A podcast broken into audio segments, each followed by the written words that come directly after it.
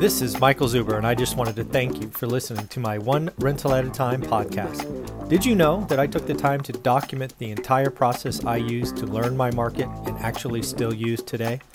I released it as a $199 online course via Teachable, and it is called How to Get Started One Rental at a Time. With that, you get access to my private Facebook group and can join our group mentoring calls every Saturday at 9 a.m. Pacific. You can find it on my website at onerentalatatime.com. Now on with the show.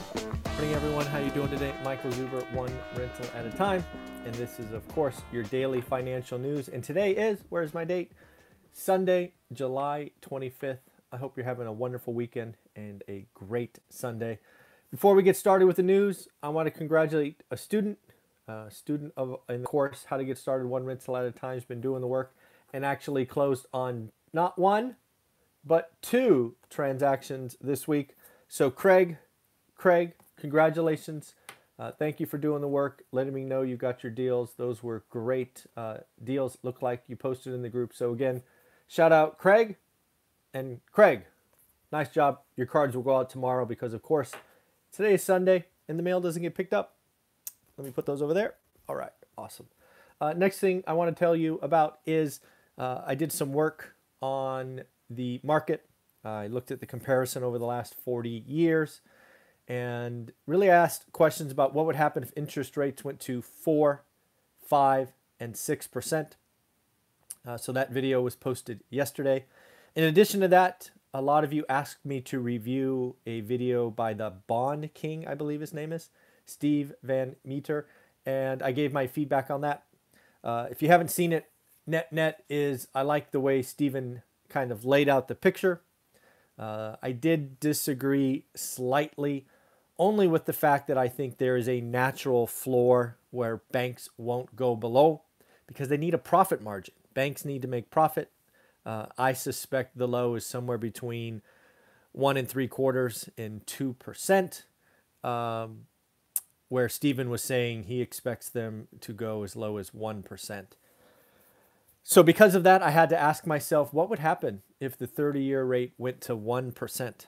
So, I don't know about you. I enjoy math, I enjoy seeing what's going on. So, in that video I did yesterday, I talked about what would happen to real estate if the 30 year went to 1%. I did some math and calculations in the spreadsheet. Would housing go up 30%, 40%, 50%? So lots of interesting discussions. You can take housing with a 1% 30 year mortgage, put 50% appreciation on the market. Look at where that puts us in, in affordability. And it's right around, I think, from memory, 1990. So ask yourself, was housing affordable in 1990? I'll let you answer that. Go ahead and watch the video.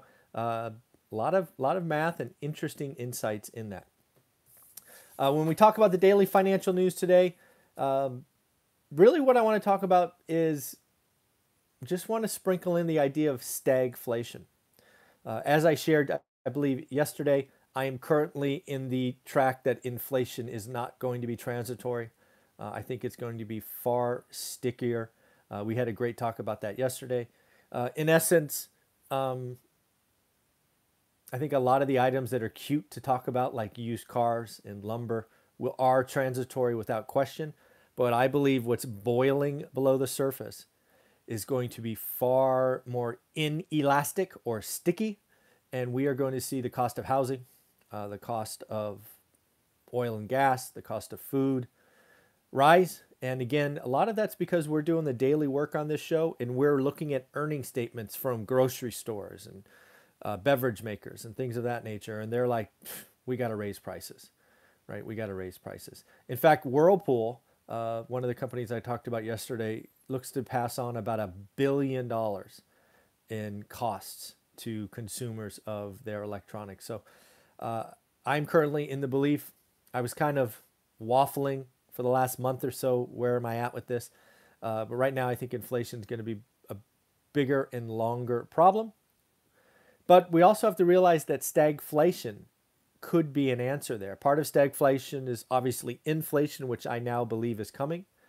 However, stagflation could be could be an unfortunate option. If you don't know what stagflation is, it was suffered by the US in the 70s At least it's often credited as that. Basically, it's inflation with high unemployment and low growth, kind of the ugly triple, if you will. And at this moment, it's unclear. Uh, we could certainly go that direction, so I am paying attention to that. One of the things that I think is interesting to think about after Stevens, the Bond Kings video yesterday is, and I want to ask you, I'd love your opinion on this. What do you think we see first? The 10 year hit 1%. And now this is in the future because we can't look backwards. The 10 year already hit 1%. That doesn't count. As of July 25th, going forward, what do you think happens first? Does the 10 year go down to 1%, 1.0 or below? Or have we seen the low for the year and we're on our way to 2%? That's an interesting discussion because based on your thoughts on whether or not you think the 10 year goes to 1 or the 10 year goes to 2, that lets you know what's going on with inflation and lets you know what's going on with the economy. That one question could uncover your natural bias. Think about it because that will lead you in one direction or the other. Uh, one of the things that I think is clearly going to be shown when we look back historically is we've seen peak growth. I think Q2 reporting has shown me that we've seen the best of the best. Um, we got more earnings next week, so it'll be interesting to watch. I think what it's like 150 of the S&P 500 report. So more more good news coming, more information coming to us. Uh, don't know if you've heard this um, notion of buy the dip. Buy the dip has become the mantra for retail investors, and we finally got some numbers about just how big that momentum is. On Monday, Monday of last week, remember the stock market was down, or the Dow was down about 800. I think the stock market in general was down right around 2%. It was, uh, I think, the biggest drop since like June of last year or something. Uh, but in essence, the buy the dip cra- crowd came out in force. And if you don't know already, Tuesday, Wednesday, Thursday, and Friday were all up days, and we actually ended up 2% even after starting by going backwards. Well, it looks like the buy the dip crowd, retail investors, flexed their muscle. Uh, looks like the retail investors on Monday, on Monday, right in the in the collapse. So kudos to you for buying the dip. Uh, the S&P 500 ETF, uh, it's SPY, SPY, if you don't know what it is. It had a record one-day volume of $482 million. The buy the dip crowd was in force. There's a lot of dry powder out there. We've heard different numbers. Uh, by some accounts, there's 4.5 million, million? No, trillion, trillion, trillion? I got to check my numbers. They say trillion. I don't know if that's right. That seems awful high. That can't be right. 4.5 trillion. That seems off. I wrote a T. I want to think it's a B though. Could there really be 4.5 trillion in money market accounts? That can't be right. I'm going to guess that's a billion. I think that makes more sense. Money market, let's say 4.5 billion. I got to check my notes. I did write a T though. No, it's got to be a B. 4.5 trillion in money market. Sorry, I digress. I'm looking at my notes and shocked that there's a T there. Uh, which is a, which is a record. There's also 17. I don't know if it's trillion or billion. Again, I wrote a T. I think it's a B though, uh, of liquid accounts. Why this is interesting is because that is the dry powder that can buy the dip. Uh, the other thing I saw as I was really researching this, how much is out there. Uh, Charles Schwab, one of those legacy trading accounts. Oh, 4 trillion is correct. Wow, 4.5 trillion in money markets. Woo! That's a lot of cash. That's nuts. Anyways, uh, Charles Schwab is saying that their cash balances are as low as possible, as low as 2018, at only 10.5 percent. So you look at that and you go, what's going on? Well, the last year or so we've been conservative. Cash balances have swell have raised, uh, but now what we've had is a couple of buy the dip moments and cash is being deployed. Uh, so it kind of makes sense that you know the dry powder is draining or being used. I saw an interesting article on the news, which again I follow because it impacts the consumer. I'm not a left or right, red or blue, any of that stuff. But it looks like the uh, they've done a um, survey of Americans, And now 55% of Americans think the US is on the wrong path for the next 20 years. I like the mark of 20 years because that gets you out of any single presidency, it gets you out of any election cycle. But 55% of Americans are not optimistic. That is unfortunate. That is, um, again, remember what I follow, right? The consumer, 67.5% of the economy. Are they optimistic or pessimistic? And when they swing that way, you can really watch consumer behavior change. So, this is something to watch. It's something that's just happened here recently. As soon as two months ago, that number was over, uh, was pessimistic, was under 40%. So, uh, it's something to watch because if we really continue the trend of getting more and more pessimistic, that will impact consumer behavior and it'll be something we have to watch. Looks like this Delta variant is actually changing behavior, right? It is lots of scary headlines going out on the world. Uh, a lot of mask mandates coming back, at least if you're in California and Southern California specifically. But what I'm looking for is consumer and business change.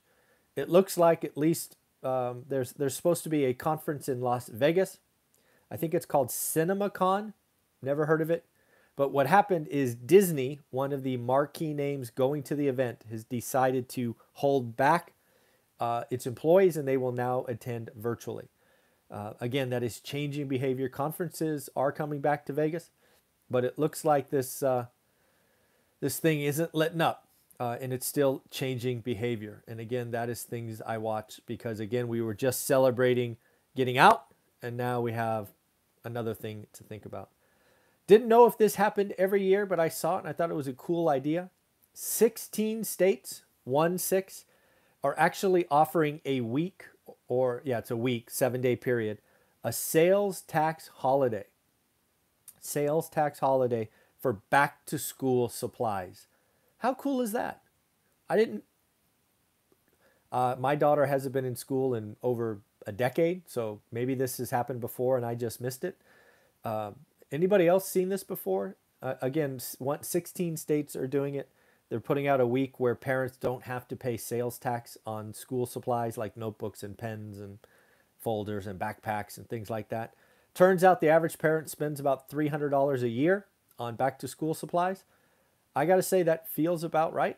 And you know, saving uh, uh, taxes on that's 20, 30 bucks depending on what state you're in. So shout out to the states thinking about the parents uh, and getting the kids back in school. We got to have kids back in school.